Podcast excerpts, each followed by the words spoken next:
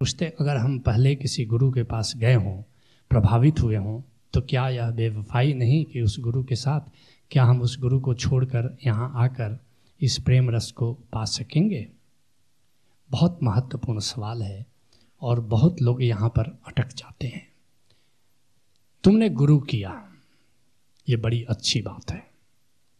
जिन लोगों ने गुरु नहीं किया, जो निगुरा हैं, निश्चित they are missing something very precious Kabir Sahab कहते हैं, निगुरा मिले न एक, पापी मिले हज़ार। हज़ार पापियों को मैं झेल सकता हूँ, लेकिन निगुरा को नहीं झेल सकता। हूँ बल्कि गुरु अमरदास जी के जीवन में एक उल्लेख है। तीर्थ से लौट रहे हैं और एक सन्यासी मिल जाता है, उसे दोस्ती हो जाती है और वो सन्यासी उनके घर आता है। एक महीने तक सेवा शुश्रूषा में लगे रहते हैं, पूरा परिवार। सन्यासी स्वपाकी है, खुद खाना बनाता है, खाता है। लेकिन गुरु अमरदास जी के परिवार की पवित्रता देखकर कहता है कि तुम्हारे घर रह करके स्वपाकी होने की कोई ज़रूरत नहीं है। जो भोजन बन रहा है परिवार में, वही भोजन मैं ग्रहण करूँगा। लगभग एक महीना रह जाता है। एक दिन बातों बातों में पूछता है कि, आदमी तो बड़े प्यारे हो, तुम्हारा गुरु कौन है?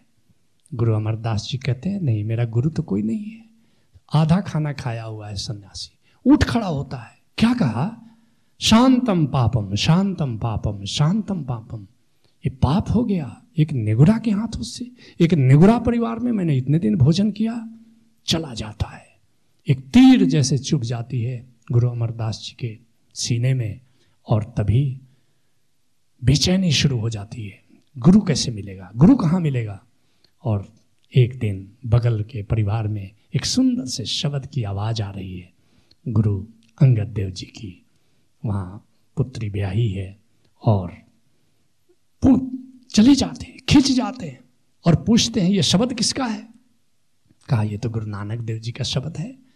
बल्कि मुझे ले चलो गुरु नानक देव जी के पास। वो कहते, अब तो नहीं रहे शरीर में बोला शरीर में नहीं रहे। कोई है उनकी जीवित परंपरा में, कोई गद्दी पर है? कहते कि हाँ गुरु अंगद देव जी हैं। गुरु अमरदास जी कहते मुझे ले चलो, अब देर ना करो। जाते हैं, गुरु अंगद देव जी के चरणों में झुकते हैं और उन्हीं के होकर के रह जाते हैं। ज़िंदगी बदल जाती है। याद रखना, पहली बात, गुरु होना जीवन में बहुत ज़रूरी है।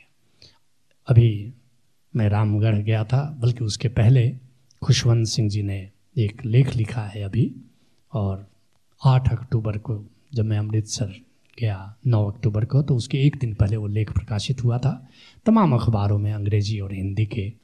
उसमें धर्म का मौलिक स्वरूप क्या है, इस विषय पर उनका लेख था। तो लेख तो मुझे इस कारण से दिखाया गया कि उस लेख में उन्होंने जो टीवी चैनल्स में जितने भी प्रोग्राम्स आ रहे हैं, उसकी उन्होंने समीक्षा प्रस्तुत की और उसमें उन्होंने ओशो धारा के कार्यक्रम को श्रेष्ठतम कार्यक्रम नियोजित किया। तो इस बात के लिए तो मैं उनको धन्यवाद देता हूँ। लेकिन जो सवाल उठाया था, उस सवाल पर मेरा ध्यान ज़्यादा गया। उसमें उठाया था कि मैं इसलिए टीवी चैनल्स देखता हूँ और शाम को सुरापान करते हुए मैं संतों को सुनता हूँ। देखो, ईमानदारी की बात, बड़ी ईमानदार, बहुत ईमानदार। कहते हैं कि मैं इस आशा में सुनता हूँ कि कुछ राष्ट्र की समस्याएँ, जो समाज की समस्याएँ हैं, उन पर कुछ ये संत प्रकाश डाले दें। और उदाहरण भी दिया, कौन सी समस्या? जैसे जनसंख्या बढ़ रही है, जैसे प्रदूषण बढ़ रहा है। लेकिन कहते मैं निराश होता हूँ कि जितने भी संत हैं, इन बातों पर कोई प्रकाश नहीं डाल रहे हैं। ठीक यही सवाल मुझे रामगढ़ में अभी मैं गया तो पत्रकारों ने उठाया कि कौन सी ऐसी समस्या का समाधान संत कर रहे हैं? लोग संतों को क्यों सुने? मैंने कहा कि जो समाज की समस्याएँ हैं उनका समाधान देना राष्ट्र, सत्ता का कर्तव्य है, सरकार का कर्तव्य है, विज्ञान का कर्तव्य है, टेक्नोलॉजी का कर्तव्य है। और जो व्यक्ति की समस्या है, जो परिवार की समस्या है, उसका समाधान संत देता है। और हमारे भारत में कुलगुरु की परंपरा रही थी, जो भी परिवार की समस्या होती थी, आपस में झगड़े झंझट होते थे, लोग कुलगुरु के पास जाते थे और कुल कुलगुरु कुलगुरु के समाधान को स्वीकार करते थे, समाधान मिल जाता था, झगड़ा निपट जाता था। और जब तक कुलगुरु का इंस्टीट्यूशन रहा, भारत के परिवारों में टूटन नहीं हुई। लेकिन पश्चिमी प्रभाव से कुल गुरु का इंस्टीट्यूशन बिखर गया और आज परिवार टूटन की कगार पर है। अभी हाल में तुमने देखा रिलायंस परिवार, मुकेश अंबानी, अनिल अंबानी के बीच झगड़ा हुआ और मुरारी बापू से वो पूरा परिवार जुड़ा था। मुरारी बापू ने इंटरवेन किया और परिवार का झगड़ा समाप्त हो गया। अगर कोई परिवार गुरु से जुड़ा हो तो वह परिवार टूट नहीं सकता। वो परिवार बिखर नहीं सकता। इसलिए अभी ओशो धारा में एक नया नारा हम देने जा रहे हैं, गुरुमुख परिवार, सुखी परिवार। जो भी गुरुमुख होगा, वो परिवार नहीं टूट सकता। याद रखना। और तुम्हें कहते हुए मुझे खुशी हो रही है कि ओशो धारा में एक बंदा आता है तो चाहता है कि मेरा पूरा परिवार आ जाए, मेरे सारे संबंधी आ जाएँ। तो निश्चित रूप से कहीं से तुम शुरुआत करो। कोई ज़रूरी नहीं कि पहली बार तुमको कामिल मुर्शिद मिल जाए। ये कोई ज़रूरी नहीं। पहली बार ही तुमको पूरा गुरु मिल जाए, कोई ज़रूरी नहीं है। शुरुआत कहीं से करो। और फिर याद रखना, जैसे प्राइमरी स्कूल में पढ़ते हो तो फिर क्या जिद कर लेते हो कि अब हम टीचर नहीं बदलेंगे? अब हम मिडिल स्कूल में दूसरे शिक्षक नहीं रखेंगे, हम इन्हीं शिक्षक से सदा पढ़ेंगे। तुम मिडिल स्कूल में जाते हो, फिर हाई स्कूल में जाते हो, दूसरे शिक्षक आ जाते हैं, फिर यूनिवर्सिटी में जाते हो, अलग शिक्षक आ जाते हैं। तो ऐसे ही याद रखना, गुरु क्या है? आध्यात्मिक शिक्षक है।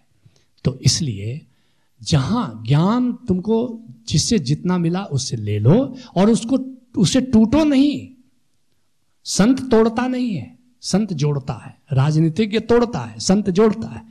संत तो सुई की तरह होता है, जोड़ने का काम करता है। राजनीतिज्ञ तलवार की तरह होता है, काटने का काम करता है, तोड़ने का काम करता है। संत, किसी दूसरे संत के पास जाने का अर्थ पहले संत से टूटना नहीं है। आज ओशो धारा में तमाम दूसरी धाराओं के लोग हमारे यहाँ आ रहे हैं। हम नहीं कहते कि तुम उसको छोड़ करके आओ, बल्कि हम कहते हैं कि और अहोभाव से भरो। अगर तुम पहले गुरु से नहीं जुड़ते तो तुम शायद तुम्हें बोध ही पैदा नहीं होता कि इससे आगे भी कहीं जाना है, बल्कि खुद जब ओशोधारा में लोग आ जाते हैं और हमारे लोग स्वीकार करते हैं, जो आते हैं कि अभी ओशोधारा अध्यात्म की यूनिवर्सिटी है, जहाँ उच्चतम ब्रह्म की जो शिक्षा जो रामरस की होती है, यहाँ दी जाती है। लेकिन मैं अपने लोगों को क्या कहता हूँ कि तुम और भी संत हैं। भारतवर्ष की धरती संतों से कभी खाली नहीं रही। तुम और संतों के पास जाओ और वहाँ जाओ, ये मत देखो कि वहाँ गलत क्या हो रहा है, वहाँ कमी क्या हो रही है, ये मत देखो। तुम जा करके यह देखो कि वहाँ अच्छा क्या हो रहा है और आकर के हमें भी बताओ ताकि ओशो धारा में हम उसको ले सकें। तो इसलिए इस अपराध भाव में तुम मत रहो, सारी धरती अपनी है, सारे संत अपने हैं, जैसे ओशो धारा में हम अपनी पूरी संगत लेकर के कभी जाते हैं, सुल्तानपुर मोदी जाते हैं, वहाँ मत्था टेकते हैं। कभी खादुर साहब जाते हैं, वहाँ मत्था टेकते हैं। कभी गौतम बुद्ध के राजगीर जाते हैं, वहाँ मत्था टेकते हैं। कहीं पावापुरी भगवान महावीर की स्थली में जाते हैं, वहाँ मत्था टेकते हैं। कभी मलूक दास के यहाँ वृंदावन जाते हैं, वहाँ मत्था टेकते हैं। हम सब जगह जाते हैं। सारे संत हमारे हैं। हवाओं का कोई देश नहीं होता, किरणों का कोई गाँव नहीं होता।